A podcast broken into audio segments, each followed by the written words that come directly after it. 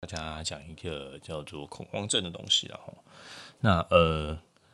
为什么会说这个东西？因为我觉得最近好像啊，好像哦，就是从疫情之后，疫情爆发之后，好像有另外一波恐慌的状况哦。那嗯，这其实是在很常见的状，很常见的疾病哦。那大概占占总人数的，它有一个一个比例哈，大概四到六左右哦。各国的研究哦，那大概就是占总。终身盛行率大概四到六，所以呃，其实有一定一定的比例啦。那当然跟外在的这些事件呢，也很很有关系哈。那先讲好消息，我觉得恐慌症的整个治疗在药效反应其实相当的良好哦，甚至呃可能没不用看几次诊，整个就状况都可以控制下来哈。那也大概蛮多人哦，在一段时间哈，就配合治疗之后，我觉得都可以很快的停用药物，然后很快的恢复到正常的生活。所以呃，如果各位亲朋好友啊，如果这一集我们就是谈谈恐慌症的部分，如果有因为这样哈，呃，受到一些困扰的，也鼓励他们哈，鼓励他们出来。呃，寻求专业的协助，然后，那我大概说一些一些简单的一些故事啊，然后一些它大概我们的脑科学是怎么样子，然后整个的病程啊，或者是说大概要吃药多久，可以回答这样子的疑问。如果你对这个内容很有兴趣的话，那我们今天的主题就是要这样。大家好，我是陈玄成医师，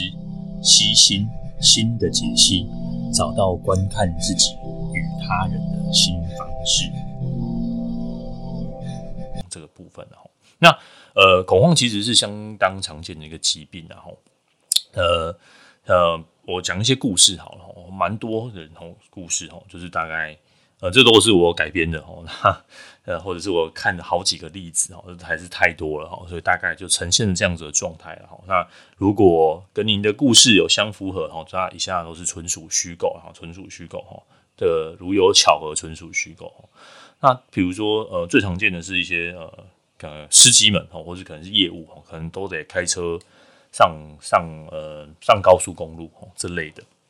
那最常见的状况就可能在某一次的车祸之后，或者是不一定是车祸哦，可能是看到路边有人哦，怎么了哦，就开始有恐慌发作的状况哦。一开始不以为意啊，因为就没几次嘛。那直到有一次，可能就是真的呃很大很大的状况发生了哦。那状况发生就是变成说不不太敢开高速公路，或者说开高速公路速度会很慢，或者开到一半那个感觉又来，然后你很害怕，只要每次上高速公路你都很害怕，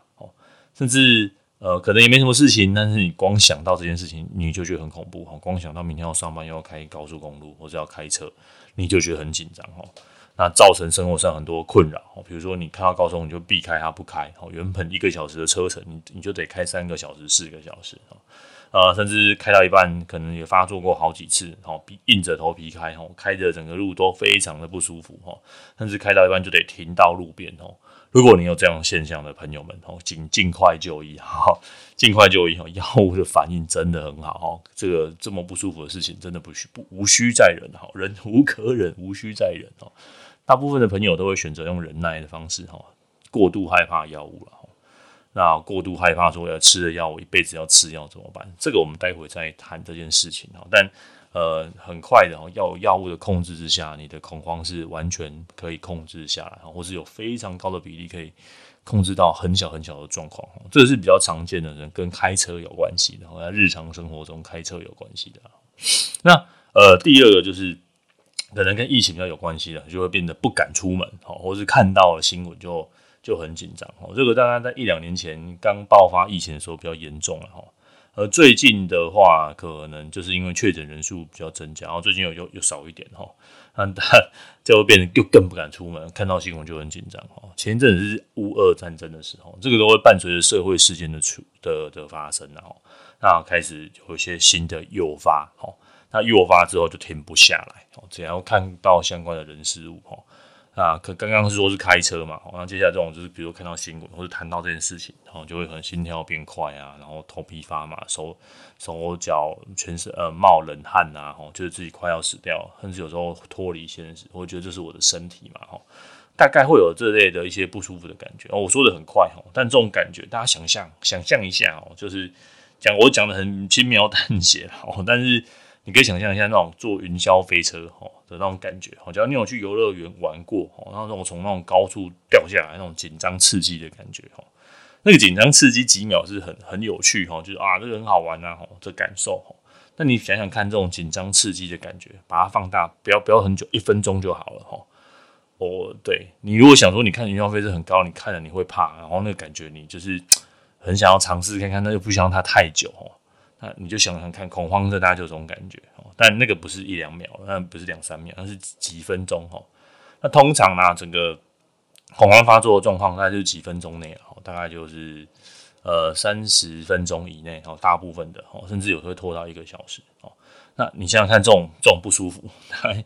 十分钟就好。它大部分的恐慌大概十分钟就可以都可以结束了。这种这种这种状况，十分钟其实是一件非常难受的事情。那那你会做了很多事情去避免这难受的事情发生啊。回到刚刚第二个例子哦，第一个例子我们说啊，因为这个呃呃疫情哈，不敢出门，因为出门看到人哦，人群恐慌嘛，哈。人群恐慌，看到人就会出现这样的状况，那你一定极极力去避免这个状态哈。那人群恐慌比较比较难处理，呃的原因是在于说，因为比较不能出门，就不能出门就不愿意，比较不愿意就医啊。那这个绝对不会就单纯是恐慌了，可能还会伴随着一些情绪低落的部分哈，甚至焦虑哈。那这个治疗时间呢？我自己的临床经验啊，那这个不是学术研究哦。诶，研究的部分我会说出来哈，我自己个人经验我也会分开来哈。那个人经验没有办法代表整体了哈。那呃，通常伴随人群恐慌的部分，需要花的时间会比较长一点啊，因为要鼓励他出门，鼓励他接触人群哦。那这个是治疗的一个策略啊，那都比较不一样哈。那呃，第三个哦，比较常见的哦，就是可能是过马路。你去过马路就这样走过去啊？到底有什么更难的哈？哦，no no no，这件事情有时候就得花一些时间哦。那那我觉得有时候有些蛮多个案哦，都有些在比如说过马路的困扰哦。那这个比较符，比较像刚刚说的那个人群恐惧有恐惧的状况啊。那过马路这件事情，觉得很你觉得很简单哦，那对很多人来说是个困难的事情。那呃，或者是害怕车子，这个都很多在车祸之后会发生的哦，是骑摩托车哦。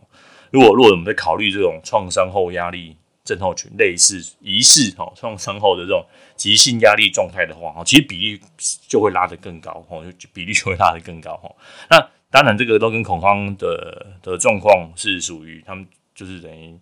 呃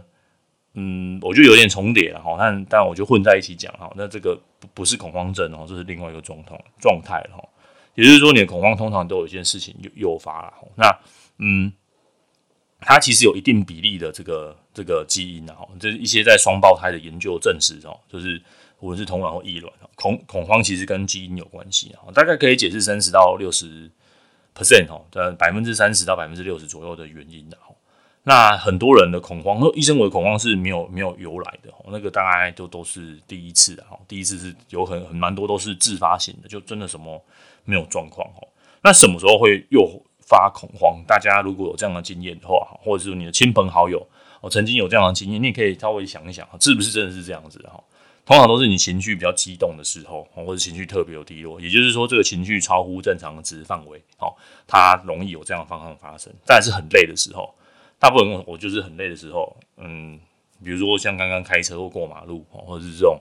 呃突然来的临时来的恐慌，都是你比较累的时候。那也就是说，通常都是在下午或者是傍晚的时候。上七点半结束哈，反正要出门去见客户，因为有件事情你的体力还可以哈，比较少发生哦。我遇过临床蛮多都是真的是体力透支的状况。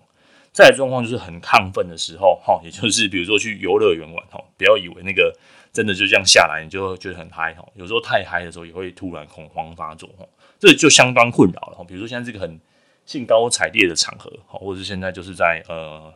呃在一个 party 上面哈，那突然恐。慌发作真的是对朋友也是很过意不去的哦，那真的没办法，这个时候真的很容易哦。再一个比较呃害羞的点，就是可能在性行为的时候，也就是说这种在体力哈，或者是说在这个心跳跳比较快的时候，甚至有些人也会在运动哦，那就是总之心跳变快的时候，这种都容易让你紧张，让你紧张你就容易嗯比较有些压力哈，那大概有这样子的状况发生哦。那病程呢？如果啊，如果你反复有恐慌发作，你也想想看哦，这件事情在你理性的时候，现在还有一些理智在哈。你要知道这件事情就会十分钟哦，你不会真的死掉，你也不会这样子，就是呃，真的脱离现实，你真的心脏要跳出来哈。大概就十到十到十分钟到半个小时内哈，真的开始那种感觉来，你要跟自己喊话一下，那个十分钟到半个小时内控制了下来。但这个真的不容易啊，因为在那种状态，你的大脑是处于一种高度警戒的状态，哈，它就是要你立刻去把这件事情处理掉，哈，你会被它操控着，哈，你很难摆脱说，呃，你会变得异常紧张了，哈。那这个通常会伴随一些身体上的不舒服，然后刚一开头我们就说过了，哈，除了说一些呃。心跳会变快啊，手脚胃痛啊，胸闷啊，胸痛啊，甚至反正你会觉得你好像全身上下都出现状况哦，然后你的理智好像要在那个瓦解或崩溃的边缘，世界正在后退哈，就是有一些开始奇怪的感觉开始出现哈。那因为这个这个时间拖得很长哦，那因为这个不是每一个人生活中都有的经验哦，那曾经恐慌的人哦，他没有办法去用言语形容这样的不舒服哦。那通常我们都问的，大家大家都对对对，就是这样，就是这样，就像医生你说的哦。那很少，除非除非像呃，除非是有一些受过可能专业的人员，他在描绘描述恐慌的时候就，就、欸、诶他说的很精准哦。通常只要说的很精准的，就会觉得说啊，这是不是同业的，或者是可能有说相关背景的哈。那下次啊，下次万一你有发作，你可以把它描写的很精准的时候，诶、欸，你就可以说，诶、欸，因为我听陈医师的 podcast，所以我可以把这个感觉描绘的很精准哦，类似这样哈。但还是有些难度了，但你要知道这件事情是可以治疗的，好好吗？那呃，回到刚刚问啊，大概需要治疗多久？大概有呃十到三十 percent 到四十 percent 的人，我觉得比例相当的高哈，在治疗之后可以完全哦，完全没有症状哦。那呃，长期治疗这个就看人定义长期哈，我们定义长期都是以半年、一年、两年为起算的哈。那大家听到这个很沮丧，我要吃到这么久才会好嘛？我已经没，其实没有哈。通常呢，呃，效果好的话，大概一两个礼拜症状可以控制下来。啊，再慢一点的，就是可能一个月哦。那原则上哈，大概我觉得啦哈，大概后后续吃都是吃保养，就是你没有吃，你恐慌就会发作哈。所以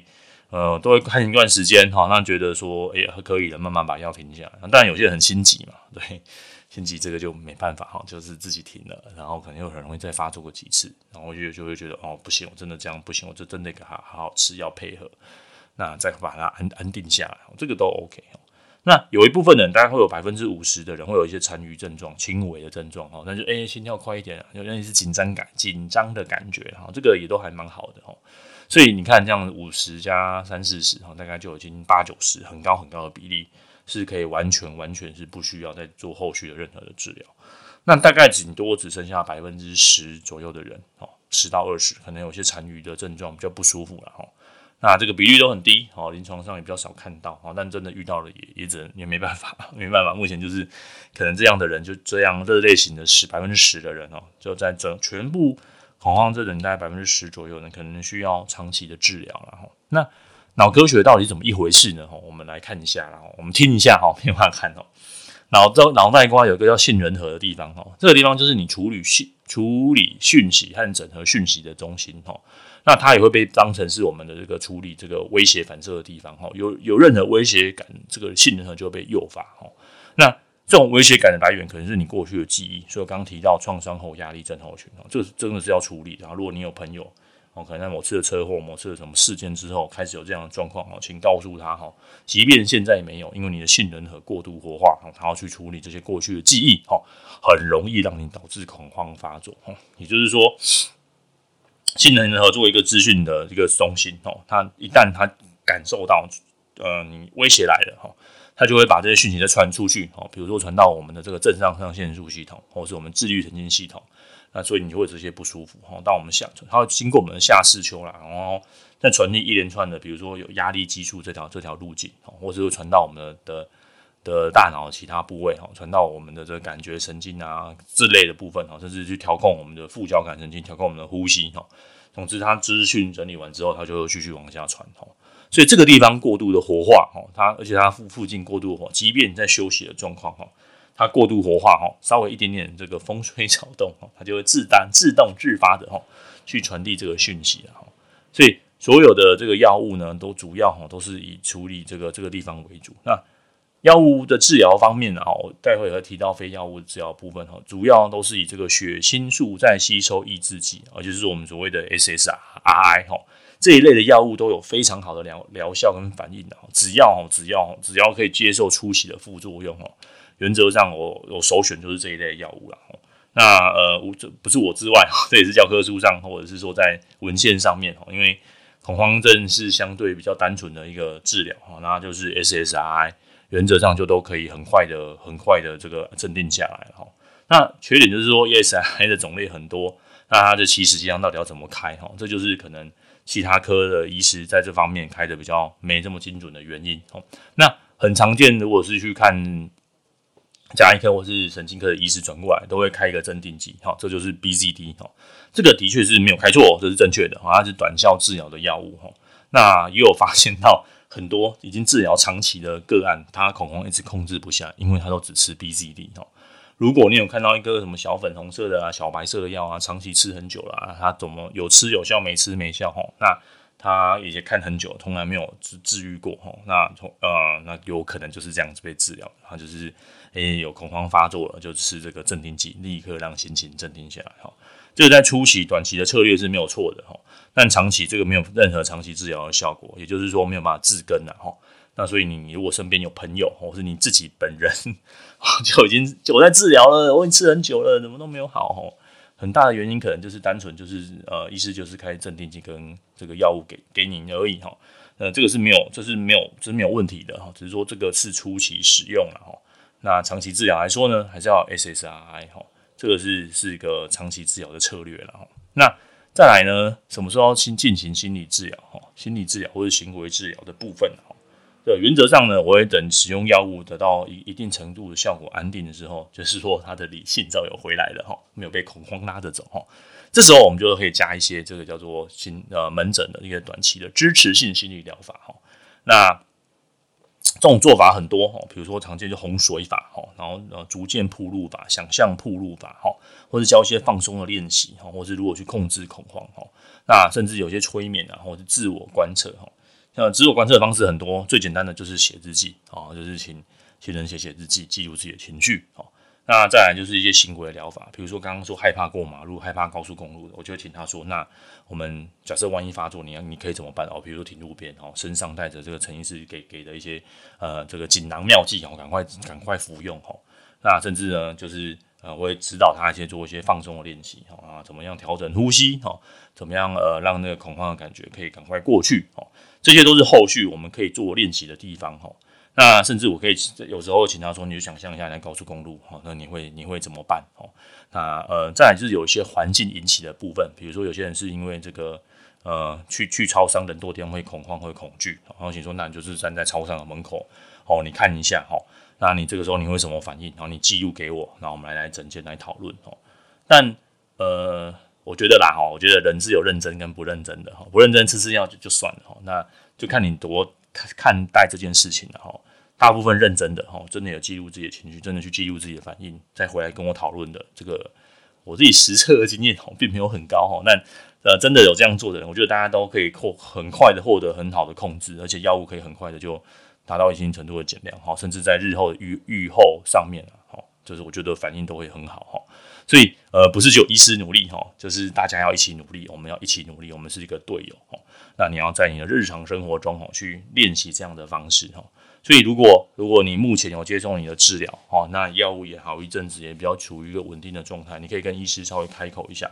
说医师我我我要做怎么样的练习哈，或者是你可以听我的，就是慢慢的去接触车子哦，你害怕开车，害怕过马路的。慢慢的，你慢慢的很简单啊，就在路边啊，好对不对？或者你就站在车上啊，或者你就坐在车子里面啊，哈，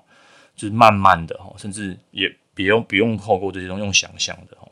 呃，现在在一些新的研究上面有有现在有那个 VR 嘛，就是我们叫做虚拟实境的部分，这个部分可以治疗一些呃，比如说呃特定空间的这种恐惧症，哈，比如说在飞机上面哦，在公车里面。或者在某个房间人多的地方，哈，透过类似用这样 VR 的方式，哈，作为一个治疗的行为的介入的手段，目前已经国外啊有已经有这样的疗法了，哈，所以如果你你有在玩 VR 的人，哈，这种虚拟实境的人，哈，你可以想想看你害怕什么，哈，那透过 VR 去接触这个害怕的东西，哈，那当然有一些前期的策略，然后那或者是说真的恐慌来了，你恐慌来了，你应该要怎么做，哈，这个是整个恐慌的一个治疗的一个流程，啊，所以。呃，如果大家对恐慌不清楚的，或者你身朋身边有好亲朋好友的哦，那有这样的问题的，也欢迎啊，也欢迎给大家听听看这样的这二十分钟哦，短短 短短的一个呃说明哈，那这个大概就是我整个在诊间会做的一个卫教的方式哈，那也提供各位做参考。那希望哈各位哈如果有这样的困扰的人，尽早就医哦，然后不要害怕药物哈，光是药物就可以达到一定程度的疗效。那等你稳定之后呢，我们就就会作为一些心理治疗或行为介入的方式啊，基本上哈有非常非常高的的几率可以治愈的哈。啊，记得如果你有亲朋好友有这样的状况，要鼓励他哈，尽早就近就医就好，好吗？好，我是陈全陈医师，那我们下周见哦，拜拜。